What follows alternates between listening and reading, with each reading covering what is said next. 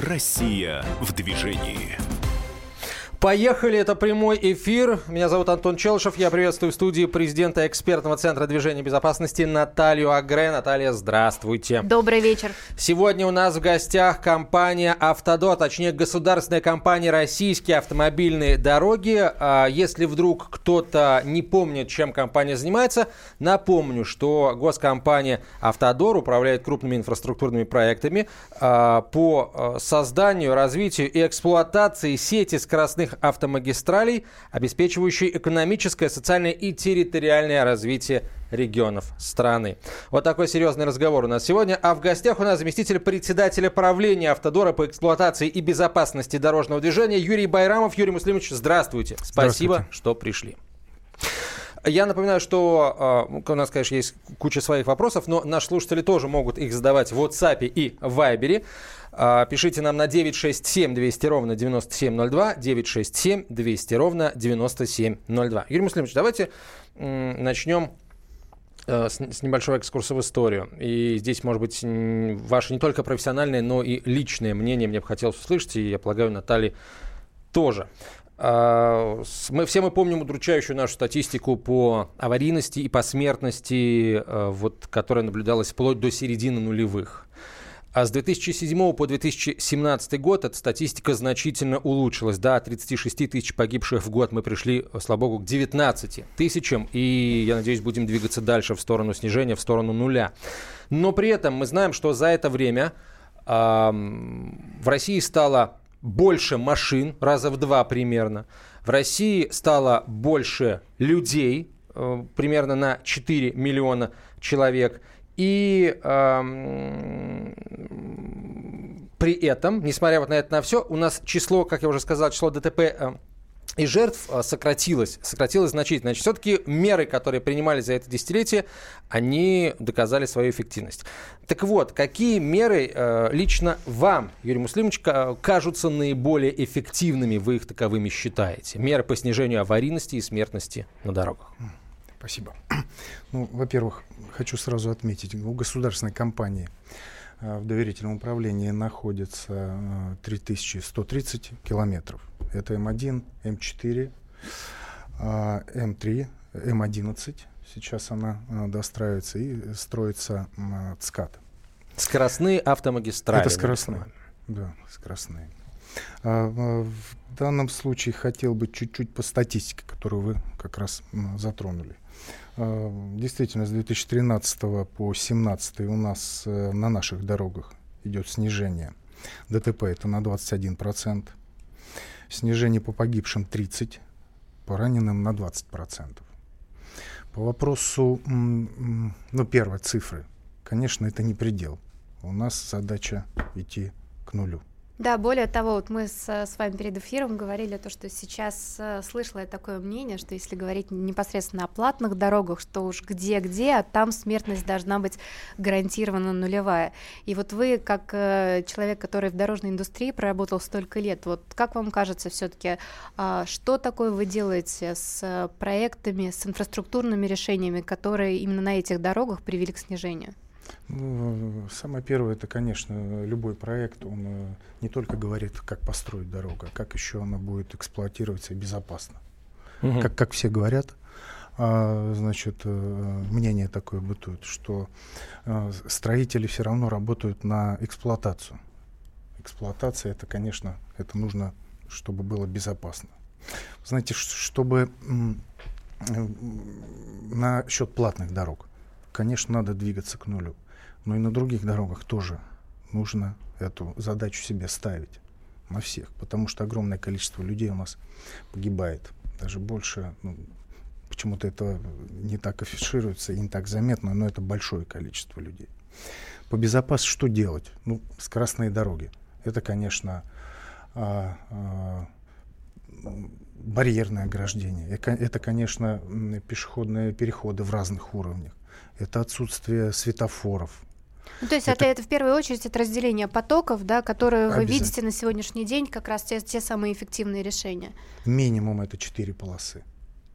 Скоростной режим, в свою очередь, когда мы увеличиваем скоростной режим, если, например, мы запускаем э, участок автомобильной дороги 110, После этого проводится комиссия, где участвует ГИБДД, ГИБДД и принимается решение до 130. На самом деле увеличение скорости, оно а, снижает ДТП, но иногда увеличивает тяжесть последствий. Но так или иначе, сейчас действительно идет предпочтение в отношении увеличения скорости на таких трассах. И я знаю, что и мнение госавтоинспекции, что действительно это должно быть быстрее, если дорога это позволяет. Но так или иначе, мы видим, что, к сожалению, мастерство самих водителей иногда недостаточно для того, чтобы, э, скажем так, э, управлять автомобилем на таких высоких скоростях. А вы а, а, также, насколько я знаю, были погружены в строение очень важной дороги Дон, и на, как раз на первом этапе там было достаточно сильное увеличение дорожно-транспортных происшествий. Как удалось с этим справиться и как быстро вы реагировали? Ну, во-первых, повышение безопасности э, мероприятиями, которые только что сказал. Но это, конечно, не, не все. У нас появляется на платных участках э, э, АСУДД, которые, в принципе, при, э, Расшиф... расшифруйте, а, да, автоматизированная да. система управления дорожным, дорожным движением. движением, да, который информирует э, наших пользователей о любых э, не только затруднениях, о ДТП, например, через 5 километров, о ремонтных работах. И сейчас я э, также продолжаю ездить по М4, по, по, по этой Великой трассе. Великой, да, да, а, трассе. И а, именно там начали появляться, как, например, осуды. Да? А, сейчас водители настолько привыкли, когда они видят информацию, там не только погода, погодные условия, да, или, а именно, говорить, через 3 километра ремонтной работы. Водители уже сейчас принимают ту полосу, которая, которая рекомендуется на, на ДИТах. Это, конечно же, еще аварийные комиссары, скажу вам, сразу сначала аварийных комиссаров восприняли как какую-то платную услугу. На самом деле это абсолютно бесплатно. Сейчас уже к ним а, все привыкли, называем мы их аваркомы.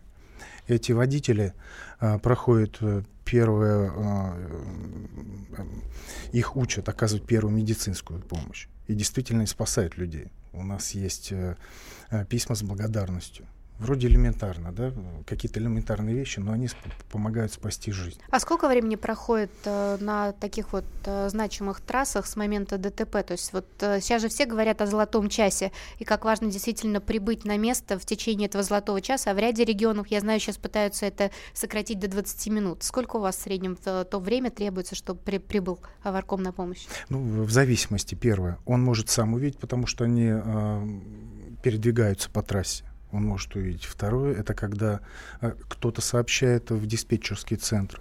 Или же э, сам водитель, участник, да, э, кто попадает в ДТП, ну, набирает на многоканальный телефон и говорит о случившемся.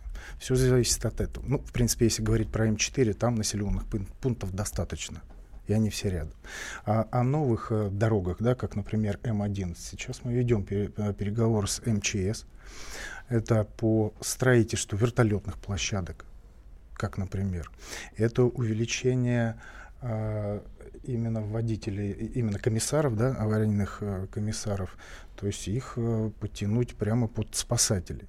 Конечно, он один, но можем это увеличить. И э, этот золотой час, он э, сократится как раз до тех самых конечно, 20 минут. Да, хотелось бы отметить, аваркомы, конечно, они не оказывают э, такую помощь, которую окажут именно спасательные. Но бригады. так или иначе мы знаем, что именно остановка кровотечения, она спасает человеческие жизни, а именно с этим как раз аваркомы должны спаса- справляться.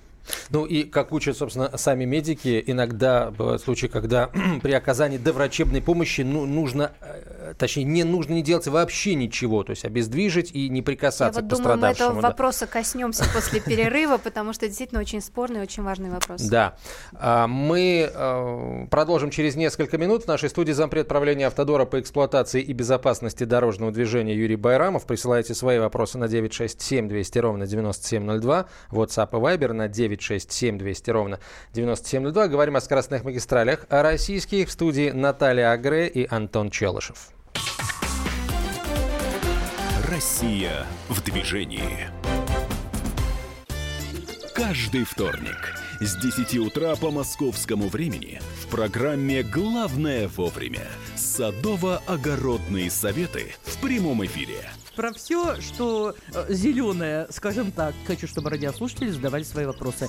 Большой эксперт. Самая удачная находка для всех работников мотыги и лопаты. Тетя Таня Кудряшова. И дети меня зовут мать всего зеленого. Вот такая петрушка на радио «Комсомольская правда».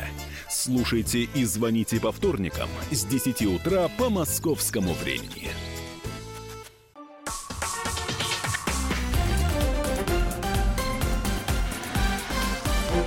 Россия в движении. Мы продолжаем. В студии радио «Комсомольская правда» Наталья Агре, президент экспертного центра движения безопасности, и я, Антон Челышев. А у нас в гостях зампред правления автодора по эксплуатации и безопасности дорожного движения Юрий Байрамов. Остановились мы на э, аварийных комиссарах, которые работают на э, скоростных магистралях э, российских. И, собственно, э, ну, спора не возникло здесь, наверное, не может быть никакого спора. Мы говорили о том, что они должны или не должны делать в рамках оказания первой доврачебной ну, помощи. собственно говоря, то, что обычные водители также должны, э, скажем так, быть крайне неравнодушными, да, и тоже участвовать как раз в помощи пострадавшим, хотя бы, хотя бы э, сделав звонок на тот же самый номер 112, либо остановившись, вот, кстати, на платных дорогах э, достаточно распространенное, я так понимаю, что это требование к установке специальных вот таких э, стоек, где написано СОС, которым что должен делать человек. То есть вот как, как это сделать правильно? Ну, конечно, остановиться, когда он останавливается, если сломался или что-то случилось. Это просто нажимает он кнопку, соединяется сразу с э, ситуационным центром, э, с диспетчером, и э, там, там наверху камера, то есть диспетчер видит. Сразу видит, где он находится. Да, и э, передать информацию для скорейшего, для скорейшего или вызова каких-то служб, или же э, ну, тут же аварком выезжает. Ну а здесь, наверное, также нужно обратить внимание то, что остановиться человек должен правильно, да, то есть перед тем, как выйти из автомобиля, он должен включить аварийку, он должен одеть световозвращающий жилет, должен установить обязательно знак, потому что столько раз мы видели ситуации, когда один водитель хотел помочь другому, закончилось это достаточно страшными дорожно-транспортными происшествиями, поэтому этот момент, он как бы крайне важен. Более того, э, наверное, вообще вот этот весь процесс взаимопомощи на дороге, да, это вот тоже как раз та самая часть культуры э, и дорожников, с одной стороны, которые предоставляют возможность э, оказать помощь. Э, хорошо сейчас, конечно, у всех есть водители, хотя, кстати, вот сотовая связь не везде э, хорошо работает, поэтому как раз вот эти стойки э, со знаком СОС, они как раз и помогают вызвать э, чрезвычайную помощь в самое э, краткое время. Совершенно верно. Вы правильно заметили, что сама остановка на скоростной трассе а, ну, уже ЧП. Да, лучше останавливаться там, где это возможно. Это площадки отдыха, национальная зона, объекты дорожного сервиса. В принципе, по дорогам их достаточно. Где недостаточно, мы достраиваем. Это, конечно, одно из э, приоритетов, что должно, было, должно быть. Так, конечно, автомобиль должен быть в таком состоянии, чтобы не останавливаться. Выход любого водителя выход любого водителя на скоростной трассе, это очень опасно. Ну, то есть это то самое потенциальное ЧП, от которого вы пытаетесь уйти. Я, кстати, еще слышала то, что на всех платных дорогах установлено достаточно плотное видеослежение. То есть в случае, если происходит ДТП, вы, в общем-то, сразу видите, что там произошло. Да, какие-то дороги полностью покрыты видео, а какие-то ну, через километр, через два, как на осудах, так и на видеомачтах. Да, это очень помогает. А вот еще очень важный вопрос, связанный с скоростным режимом. А, конечно, на сегодняшний день развивается система фото и видеофиксации. Мы все знаем, что как раз если стоит камера, да, нужно снизить скорость. И, в общем-то, а, скажем так, мы более послушные участники дорожного движения, чем могли бы быть. А как сейчас идет процесс с внедрением вот этих э, камер, которые э, вычисляют среднюю скорость водителя? Идет э, и устанавливаем. Средняя скорость, чем даже хорошо а, каждый э, криз, который установлен, и он, в принципе, считывает, считывает да, скоростной режим э, вот сейчас и здесь. Э, мы все знаем, что у нас стоят, у нас, даже у нас с вами, как у пользователей дорожного движения, антирадары. Как только он начинает пищать, водитель который превышает скорость, давит на тормоза, чем создает, может создать помехи, большие помехи людям, как слева или справа, так и сзади. А, с, а, средняя скорость это ну, 3-4 километра. То есть есть одна камера, и если и ты спокойно, э, водитель едет и посчитает, то есть не, не, они не на каждом километре, а через, через какое-то время э, стоит еще одна камера, которая считает среднюю скорость. Это, в принципе, намного лучше. Ну, это кстати, это и для водителя, наверное, тогда мы же все любим так или иначе, чтобы за нами немного присматривали. Вот как раз, а, ну, скажем так, мы это видим по очень многим темам, связанным с безопасностью дорожного движения, да, но так или иначе, действительно, скорость средняя, да, она не позволяет человеку, в общем-то, метаться. Да, вот здесь я надавлю на газ, да, здесь я сброшу для того, чтобы меня не поймали, в принципе, ты, наверное, намного ровнее идешь. И здесь, кстати, возникает тоже вопрос, связанный с а, усталостью водителей, потому что, с одной стороны, на грузопассажирском транспорте мы а, на сегодняшний день ввели определенный стандарт, да, и тахографии, который позволяет как раз человеку а, соблюдать режимы труда и отдыха. А вот что делать с нашим замечательным гражданам, которые ездят в отпуска и, в общем-то, за рулем проводят очень много времени? Какие технические решения на сегодняшний день есть, чтобы все-таки дать возможность людям немного отдохнуть? Наталья, вопрос вот есть шумовые полосы, например. Да, вы знаете, я хотел сказать, а, мы с вами можем построить идеальные дороги, все сделать безопасно, но а, от водителей зависит основная часть его безопасной езды. Как, например, вы э, приведу пример как М4.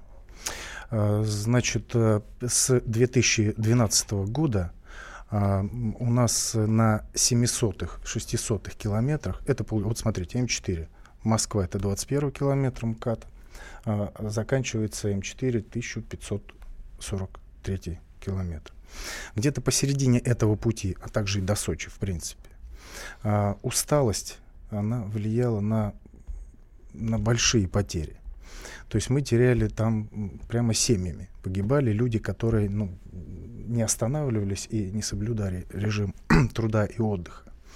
А теперь о, о, о том, а, какие технические. Технические, конечно, много. Это и шумовая разметка, а, это и а, люди, когда едут даже на судах, читают, да, они отвлекаются. Это радио, которое тоже есть. Но самое главное, чтобы было место, куда заехать. Значит, э, в 2013 году построили на 720 километре э, большой объект дорожного сервиса, многофункциональную зону. Что помогло э, убрать данный вид ДТП с этих километров в принципе. То есть люди, когда доезжают, когда им есть куда заехать, отдохнуть, они заезжают. Ну, функциональные зоны это огромные такие маленькие городочки, где и дети отдыхают, там детские большие площадки, там а, заправка, магазин, СТО, а также виды. Пока наш а, водитель может отдохнуть, сем- семье есть чем заняться. Полиция, медики там присутствуют, чтобы... Ну, медики — это еще и пункт для того, чтобы выехать оперативно к месту ДТП и помощь оказать. То есть там, условно говоря, не одна должна быть, наверное, бригада, да, а несколько. Да. Ну, бригады, они приезжают э, из населенных пунктов. Сейчас стационарно на многофункциональных зонах медицинского обслуживания, к сожалению, нет. Ну, то есть вы, в, в принципе, говорите о том, что если организовывать такие пункты отдыха, то, в общем-то, это как раз один из таких логических инструментов, который бы помогал, значимых инструментов, которые помогают снижать дорожно-транспортные происшествия. А вот э, с, сейчас вы а, опять же, планируя э, проекты, да, либо реализовывая проекты, э, есть какой-то расчет, сколько таких пунктов отдыха должно быть и на какое количество километров? То есть есть какой-то стандарт, который вы сейчас рассматриваете, да, либо обсуждаете, либо он уже, может быть, есть? 60, 60 километров, 100 километров. Это это тот как раз рабочий, рабочее расстояние, которое человек может э, посчитать. Нет, нет, рабочее, ну, смотрите, у нас же не только с Москвы выезжают, например, Конечно. с Питера, да. То есть э, вся дорога, она должна быть обустроена многонациональными зонами, как минимум, а также площадками отдыха. А площадки отдыха вы сейчас рассматриваете, это все-таки площадки для легковых автомобилей, либо это смешанный транспорт? Э, смешанный, это площадка отдыха для кратковременной остановки э, можно чуть подробнее? Вообще э, региональные власти, муниципальные власти как-то участвуют в организации этих площадок? Потому что то, какие а, скажем, какие бонусы они могут получить от наличия такой площадки, мини-городка, как вы сказали, они очевидны. Люди туда приезжают, там а, магазины, там а, развлекательные ну, то есть это центры. Экономи... Ну, экономический конечно, фактор. Конечно, они зарабатывают деньги таким образом муниципалитеты. А вам они помогают э, с тем, чтобы каким-то образом а, организовывать эти площадки тоже вместе с вами? Э, ну, во-первых, они это приветствуют. Это как уже, второе уже, помогает. уже неплохо. То есть они вам разрешили так и быть? Второе, конечно, без э, муниципальных властей, э, ну, в принципе, не построишь, потому что ну, функциональные зоны, они в основном строятся за полосой отвода. То есть где наше, э, наше влияние как дорожников заканчивается. Это и придорожные земли населенных пунктов то, конечно, они, они влияют, они выдают-то, в принципе, разрешение на строительство самого национальной зоны. И здесь у меня будет такой каверзный вопрос. Есть ли случаи, когда региональные или муниципальные власти не шли навстречу и отказывались согласовывать такие проекты? Но об этом мы поговорим после короткой рекламы и выпуска новостей. Зампред правления «Автодора» Юрий Байрамов в нашей студии. Мы продолжим скоро. Россия в движении. Товарищ! Спокойно, спокойно. Народного адвоката Леонида Альшанского хватит на всех.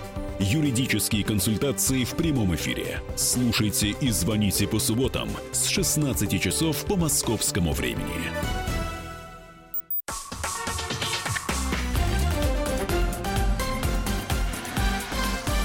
Россия в движении. Мы едем-едем. Наталья Агре, президент экспертного центра движения безопасности, я Антон Челышев. В гостях у нас зампред правления Автодора по эксплуатации и безопасности дорожного движения Юрий Байрамов. Итак, мы остановились, Юрий Муслимович, на э, вот, собственно, э, многофункциональных центрах, которые размещаются э, вне э, зоны вне полосы отвода а, вдоль дорог, и, так сказать, дорожники уже за это дело не отвечают, отвечают региональные муниципальные власти. А, хорошо, когда они идут навстречу. Часто ли бывает, что а, предложение создать там МФЗ, кстати, вообще кто с этим предложением выходит, дорожники или муниципалитеты, или региональные власти? Главное, кому сейчас с этим нужно идти? Вот, допустим, если дорога проходит через какой-то регион, да, мы понимаем, что каждые 100 километров нам бы неплохо было бы иметь там какое-то место отдыха. Вот кому нужно стать инициатором инициатором, это региональным властям нужно прийти к вам, позвонить и сказать, что, коллеги, у вас тут дорога, мы бы хотели тут сделать хорошо проезжающим, либо это ваша инициатива, Слушай, когда вы приходите в регион. И есть же вопрос, простите, у нас есть еще и бизнес, который понимает, что если здесь будут созданы условия, чтобы он, бизнес, поставил сюда отель нормальный, отвечающий всем стандартам, развлекательный центр и так далее, у него будет постоянный поток клиентов, это же хорошо. Да, это тоже тот же самая экономика, о которой сейчас все говорят. Все-таки кому? Кому и куда идти? Ну, конечно, инициатива – это собственник дороги. Это даже не обсуждается. Потому что, э, как мы сейчас обсудили, многофункциональные зоны – это не только бизнес. Вернее, для нас это безопасность. Это во-первых. Второе, это, конечно, бизнес, который заходит, которому тоже интересно, потому что через, э, ну, по, по дорогам проезжает огромное количество людей. Например, в, в, в пиковые, э, в, в сезон отпусков это с, до 150 тысяч проходит в сутки. И это, это привлекает бизнес. А какова сейчас процедура? То есть все-таки, вот э, если посмотреть на какую-то дорогу, которая сейчас только запускается в эксплуатацию, либо какой-то кусок дороги, э, у вас же уже, наверное, отмечено, где там должно вот как раз находиться вот то самое, как азис части да, да, отдыха. Да. Абсолютно верно. А, определяем, что здесь, в принципе, ну, по локациям да, необходимо устройство многонациональной зоны, потому что площадки отдыха, они строятся в рамках проекта.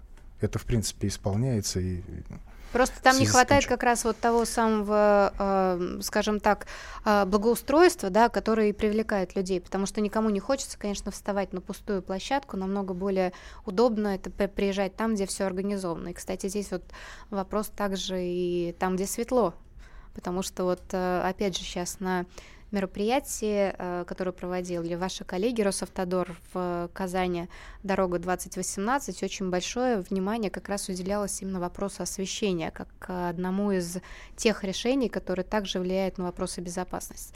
А, насколько сейчас вот в рамках дорог э, запланировано стопроцентное освещение трасс? А, Или не стопроцентное?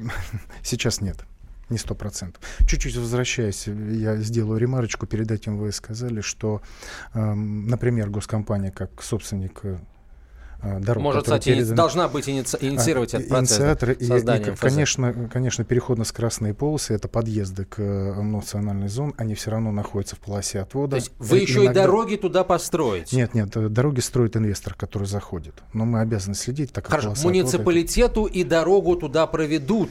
Ты только, так сказать, все организуй. Вот да, я что имею только, в виду. Только помоги только помоги. А теперь насчет э, площадок отдыха. Ну, они освещены. Это, это как минимум. Площадки э, отдыха освещены.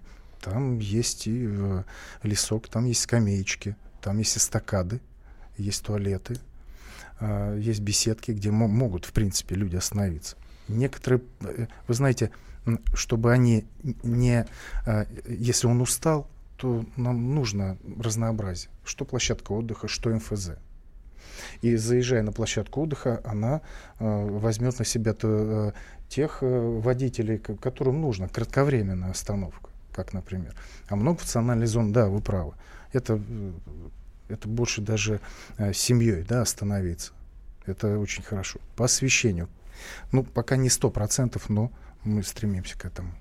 А вот скажите, все-таки, а что происходит со светом? Ну, я как бы в данном случае как пользователь. Вот иногда едешь по трассе, вроде уже темно, а света нет. Либо он включен насколько тускло, да, что фактически, ну, опять же, при э, длительном управлении автомобилем ну, действительно видно крайне плохо.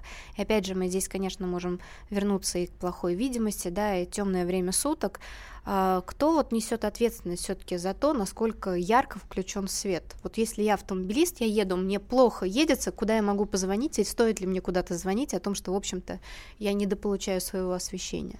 Ну, как качество светильников, это, конечно, проблема собственника, который устанавливает в рамках любого проекта. Ну, Поэтому... то есть фактически так или иначе, да, везде написано, кому принадлежит эта дорога, как минимум можно позвонить и Абсолютно направить какое-то требование. И через какое время мне начнет светить это яркое солнце? Ну, есть, опять же, какая-то процедура, ну, то есть э, для обычного человека? Наталья, если вы говорите про сумерки, то это, конечно, вот переход и при, привыкание mm-hmm. глаз, да, оно, ну, мы от этого никуда не уйдем. Дальше. Включается освещение, это датчики. В принципе, они реагируют на темноту. То есть на сегодняшний день все достаточно сильно автоматизировано, да, и фактически как его настроили, так оно и работает. Да, но а, освещение, оно регламентируется и нормируется. Поэтому количество света, оно должно быть ровно столько, сколько нужно. Но здесь, кстати, можно, наверное, а, отдать должное и водителям, которые, в принципе, тоже должны понимать, каким образом по-разному нужно управлять автомобилем в зависимости от а, того, в какое время суток он едет. И здесь, наверное, тоже есть определенные сложности, когда ты выезжаешь, например, с территории э, платной дороги, да, где все прекрасно и все видно, на какую-нибудь темную двухполоску, и, в принципе, то, что на это нужно отреагировать, снизить скорость, да, и каким-то образом адаптироваться к движению.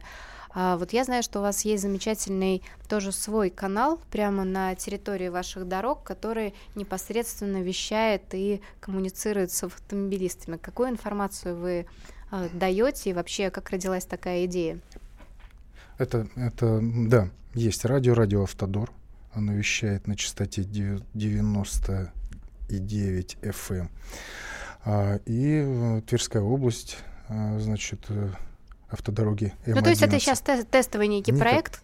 Там а, ну, водитель а, сейчас получает ту информацию, которая ему нужна потому что радио это уже То есть мониторинг постоянно, постоянно. Ну, радио на самом деле это наиболее доступный э, способ коммуникации водителя со внешним миром и внешнего мира, соответственно, с водителями. Я бы хотел вернуться в самое начало программы э, и вот о чем спросить. Вы сказали, что за последние несколько лет у вас э, на, на ваших высокоскоростных дорогах Э, есть тоже позитивная динамика и по аварийности, и по смертности, и по количеству пострадавших. Минус 21, минус 30, минус 20.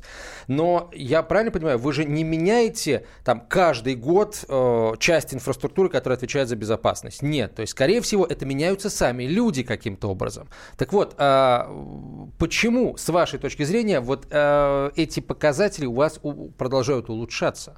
Почему? Что, что влияет на водителей? Ну, как я уже говорил, это не предел. И если мы себе скажем, что это хороший показатель, то мы остановимся. Все, не забываем, конечно, про 204 указ. До 2024 года у нас в три с половиной раза надо снизить смертность. А это как раз э, э, вместе должны сделать как водитель, как вы сейчас сказали, так и собственник дороги, улучшая безопасность.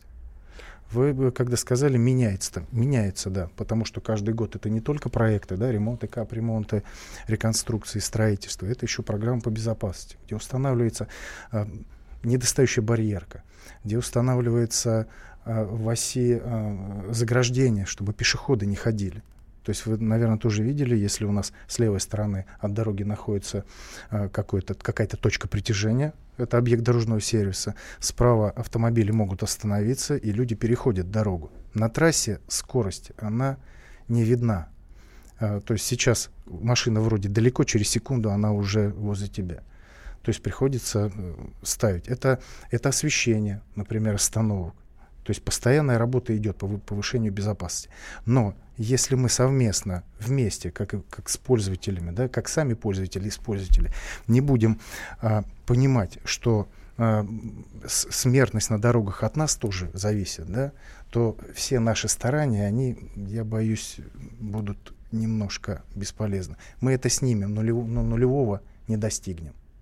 Слушайте, а как, чем мы хотим от водителей, если, я правильно понимаю, Наталья, если я не прав, поправьте меня, а, а нашим ну, кандидатам в водители до сих пор в автошколах не объясняют разницу между ездой по а, обычной дороге и по скоростной магистрали, не учат Но водителей здесь можно этому. говорить даже и вопрос как раз соблюдения скоростного режима, его правильного выбора в различных погодных условиях.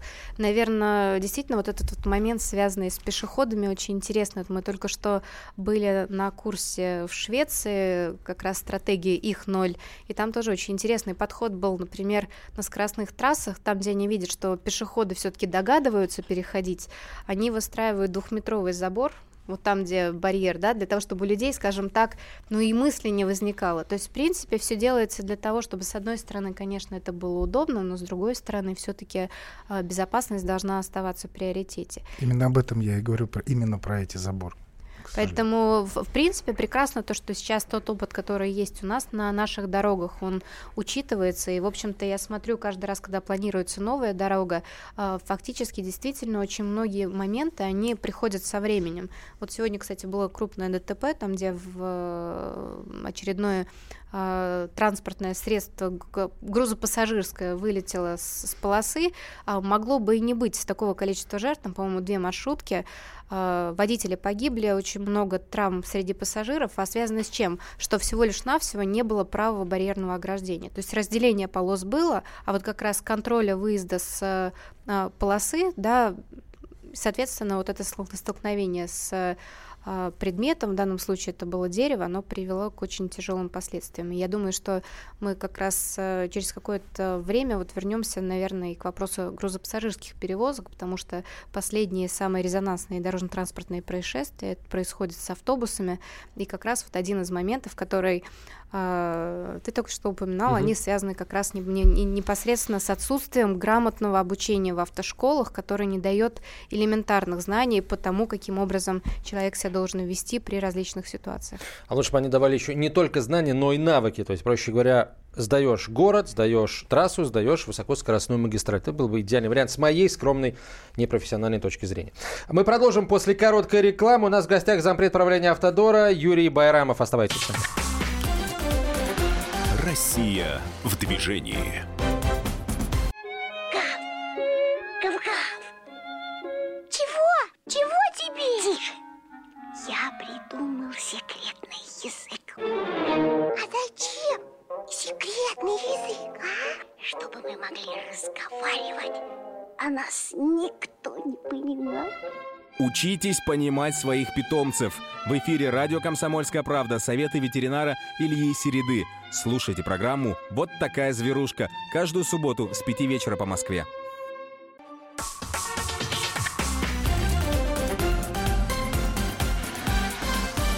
Россия в движении. Движемся мы. А, зампред правления Автодора по эксплуатации и безопасности дорожного движения Юрий Байрамов в нашей студии. А, Наталья Агре, президент экспертного центра движения безопасности. И я, Антон Челыш. Собственно говоря, закончили мы на том, что вот последнее дорожно-транспортное происшествие, которое произошло буквально сегодня, как раз связано с тем, что не было э, правого барьерного ограждения, которое бы как раз предотвратил вылет э, в дерево, да, и страшное дорожно-транспортное происшествие, где погибли водители и пострадали пассажиры. Ну и последнее время мы, к сожалению, видим страшную тенденцию к тому, что действительно дорожно-транспортные происшествия все чаще и чаще происходят именно с пассажирским транспортом, и в том числе как раз вот на ваших достаточно безопасных дорогах. Какие меры вы сейчас э, собираетесь предпринять и чему вы сейчас отдаете, скажем так, вот так, основной вектор с точки зрения решений? Наталья, вы абсолютно правы, что это, это огромная проблема с перевозками с автобусами. Я приведу небольшой пример. Значит, э, с 2016 года мы собираем по М4 информацию о остановках автобусов, которые перевозят людей. Неважно, правильно перевозят, да, это легально или нелегально. А остановок только по технической поломке у нас вышло за, ну, приведу 17 год, это более 600 остановок. Эти остановки становились причинами ДТП? Нет, э, не становились, Уже потому хорошо. что мы их ограждаем. Но, но были, э, было, я приведу пример, я приведу пример, э, ДТП. Это недавно, где-то ну, около двух месяцев назад, обход Новой Усмани, там, где новая дорога, там, где есть разметка, один автобус остановился по поломке, второй автобус, как мы видели, скорее всего, приснул и въехал на него. Это одно на, натолкнулось на другое.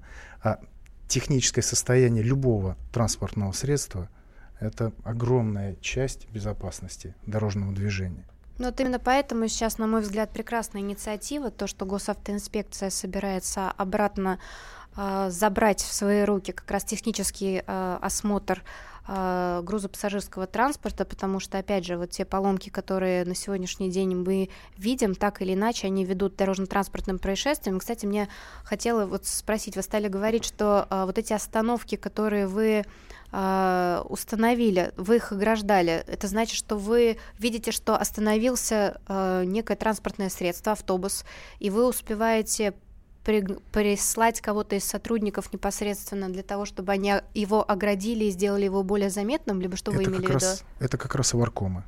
Я сейчас эту статистику мы собирали именно по платным участкам. То есть фактически вы говорите работают. о том, что это не оказание как таковой помощи, а это в первую очередь ограждение этих транспортных средств от других участников дорожного движения. О, а варкомы не только, наверное, моя ошибка, я не все рассказал. Варкомы не только оказывают первую медицинскую помощь они еще и ограждают транспортное средство.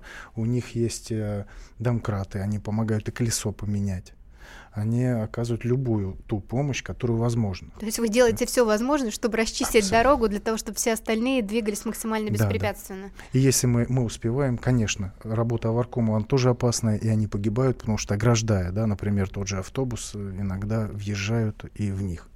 Но это уже техника безопасности. В, вы говорите о том, что это скорее их э, недоработка, как некий профессиональный стандарт, либо это все-таки... Нет, нет, нет. Они все делают в рамках а, правил, в рамках регламентов, как нужно. Но а, иногда это как обучники, которые а, выезжают из, из-за большого автомобиля и въезжают а, значит, варкома, который заграждает то средство, которое остановилось. Ну, в принципе, здесь мы, наверное, можем затронуть тоже достаточно интересный момент, связанный с ремонтом дорог, потому что так или иначе, а, для того, чтобы их содержать в надлежащем состоянии, тот или иной ремонт, он все равно предусмотрен, и на дороге также оказываются рабочие. Да, э, насколько я знаю, в ряде европейских стран вот штрафы, например, за превышение предписанной скорости, которые вот восстанавливают обычно дорожники, обозначающие ремонт, там штрафы, они сразу э, увеличиваются в несколько десятков раз, да, то есть если обычно ты за превышение скорости можешь заплатить там 100 единиц э, да, какой-то валюты, то в данном случае она э, поднимается до 1000, именно потому что там э, находятся живые люди не в автомобилях, да, и в данном случае, если человек пренебрегает скоростным режимом, то как раз это может сделать профессию дорожника еще более безопасной. А какие меры вот вы сейчас принимаете и какой вообще регламент организации вот этих дорожных работ? Ну, схема ограждения мест производства работы, это, наверное, с чего и начинается ремонты. Она, э, значит, согласовывается как с собственником дороги, также участвует ГИБДД. Ну, э, именно в скоростном режиме хотелось сказать. Сейчас э, по подрядной организации, как по требованию заказчика, собственника, так и по своему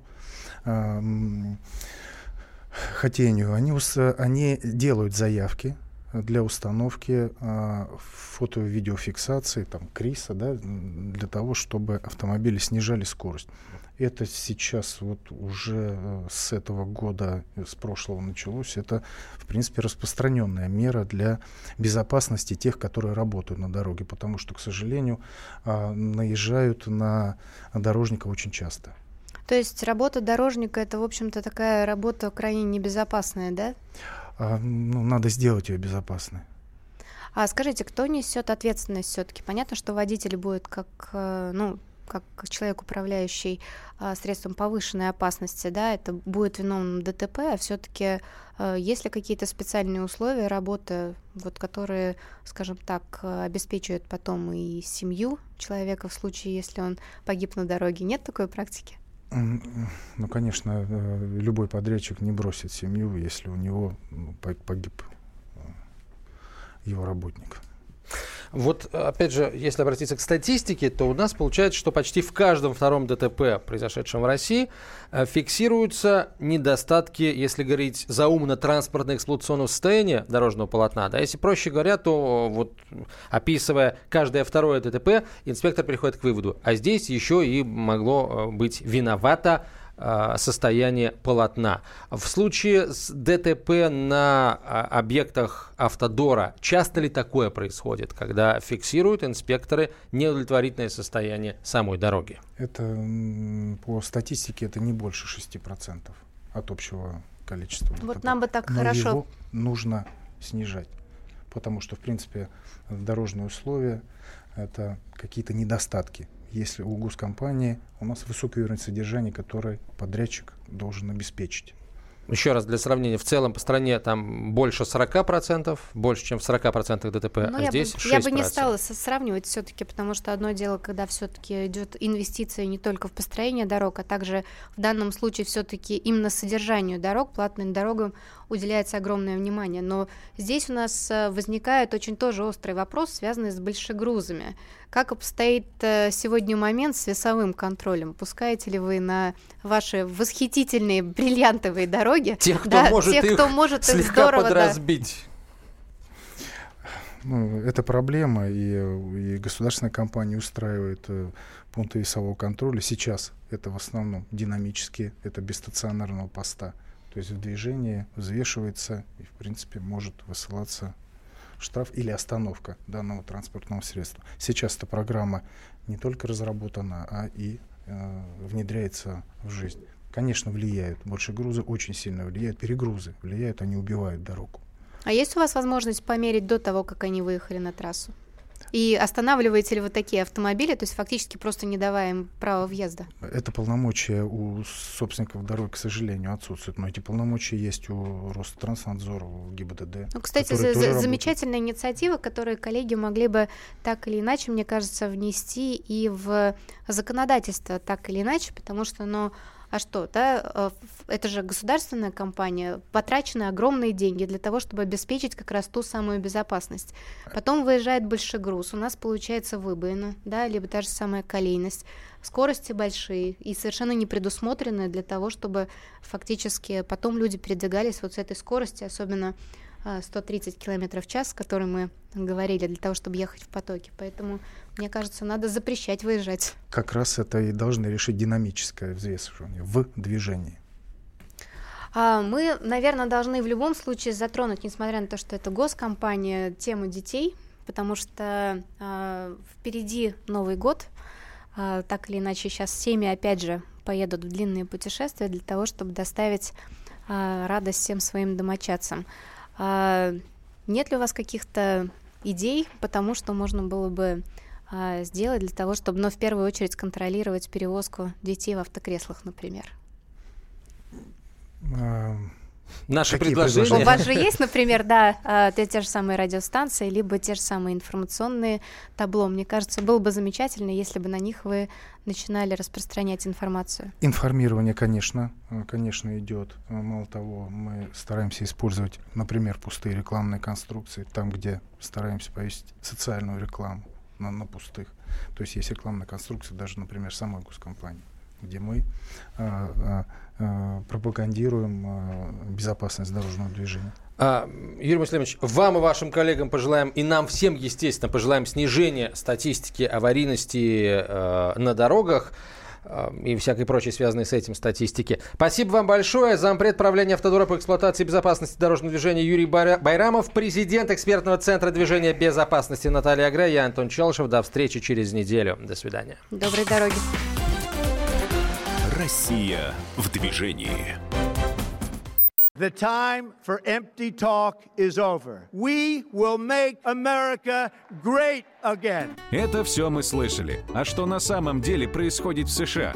Реальные новости, курьезы и события, которые нигде, кроме Штатов, случиться не могут. Как они там за океаном вообще живут? Разбираемся в программе «Не валяй дурака Америка» с Марией Берг и Александром Малькевичем. Слушайте и звоните по понедельникам с 12 часов по московскому времени.